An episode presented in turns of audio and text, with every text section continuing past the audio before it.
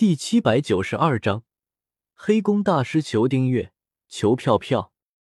萧协目光一瞥，打量了一下其他人的战斗。百里登峰跟蓝宽对战，一直都是在戏耍蓝宽，而苗巧跟千有两个人，则是打得旗鼓相当。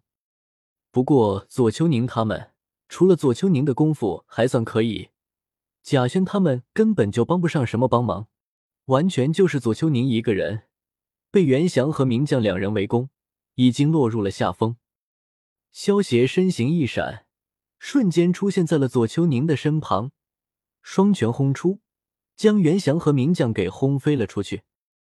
就算萧协没有下死手，袁祥和名将两人还是在地上砸出一个大坑，失去了反抗的能力。都给我住手！萧协冷哼一声，好像惊雷一般。在蓝宽他们的耳边响起，让他们不由得停下了手中的动作。好大的嗓门啊！千游捂着被震痛的耳朵，跺了跺玉足，不满的叫道：“家谷竟然这么快就败了！”蓝宽看着不远处半跪着的家谷，心中一突，连家谷都败了，他们今日恐怕凶多吉少了。沙影，这个导致你龙吟庄满门被灭的凶手。就交给你来处决吧。”萧邪转头对丁沙影说道。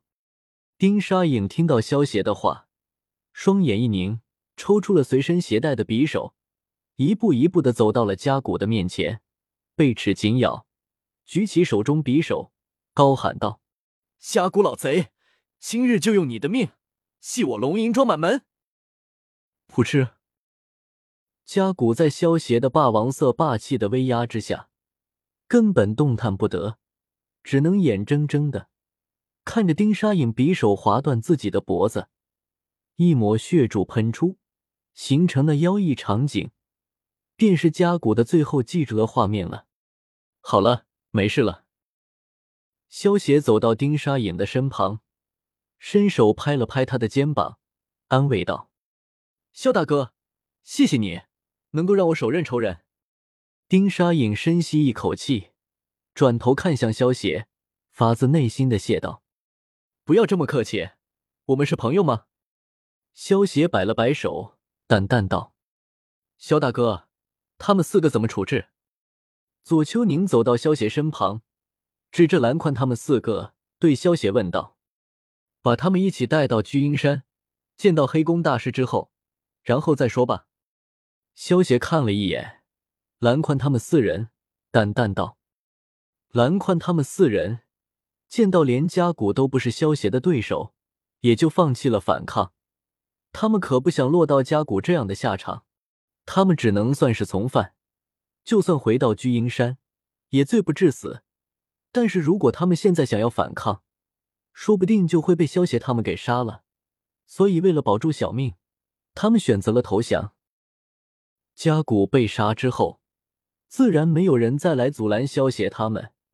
经过大半天的时间之后，萧协他们在日落前赶到了御灵团的大本营居英山。左秋宁和苗巧他们带着萧协一行人直接赶往了居英山的议事大厅。这个像弥勒佛一样的大胖子，应该就是黑宫大师。他旁边的这俩丑八怪，应该就是郑西和一莲。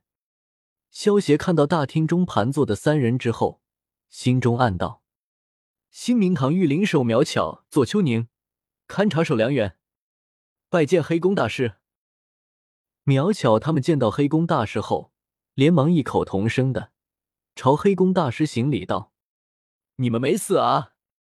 苗巧乖孙儿，你们没事，真是太好了。不过怎么不见图卫和北宫楚呢？”黑宫大师见到苗巧和左秋宁他们，满脸惊喜，不过随即有些疑惑的问道：“不对啊，加古师兄，明明说你们已经被灵徒杀死了啊，这到底是怎么回事啊？”郑熙看到苗巧他们活着回来，一头雾水的说道。苗巧和左丘宁对视了一眼，两人将最近事情全部一五一十的告诉了黑宫大师他们。哎，图卫啊！黑宫大师听完苗小和左秋宁的话，知道图卫是被家谷设计致死，忍不住叹了一口气。我早就觉得家谷心术不正，可是没有想到他如此狠毒。如今他被丁姑娘所杀，也是报应。一莲忍不住说道：“家谷指使万雄帮屠了龙吟庄满门，如今被丁沙营所杀，也是他应得的报应。”对了，这位萧少侠。你多次救我苗巧孙儿他们于危难之中，老夫我在这里当面谢过了。黑宫大师摸了摸自己的头，朝萧邪拱了拱手道：“黑宫大师客气了，不过是举手之劳罢了。”萧邪摆了摆手道：“蓝宽、千游、明将还有袁祥，你们四人帮助家谷残害同门，实在是罪大恶极。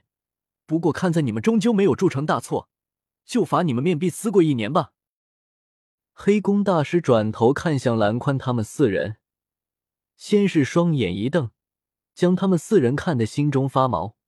不过对于黑宫大师来说，蓝宽他们这些人都是他的徒孙，而且他们也没有铸成大错，所以黑宫大师只是让他们面壁思过一年。多谢黑宫大师，我等甘愿受罚。蓝宽他们听到只需要面壁思过一年。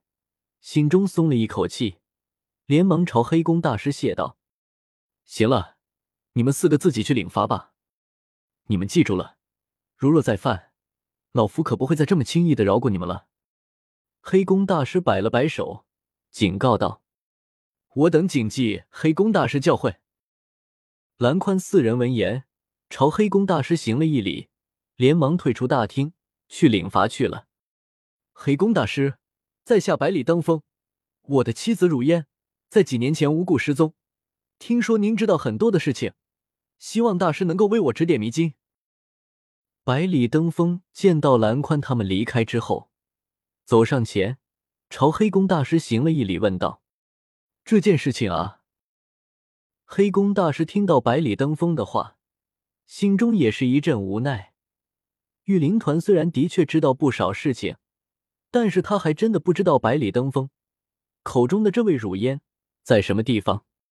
关于这件事情，我倒是略知一二。萧协突然出声说道：“萧大哥，你知道登峰大哥的妻子汝烟在什么地方吗？”梁佑闻言，一脸好奇的凑到萧协面前问道：“算是知道吧？”萧协有些怜悯的看了百里登峰一眼，点了点道：“萧兄弟。”你真的知道汝烟在什么地方吗？快点告诉我，我要去找他。百里登峰见到萧邪点头，有些激动的叫道。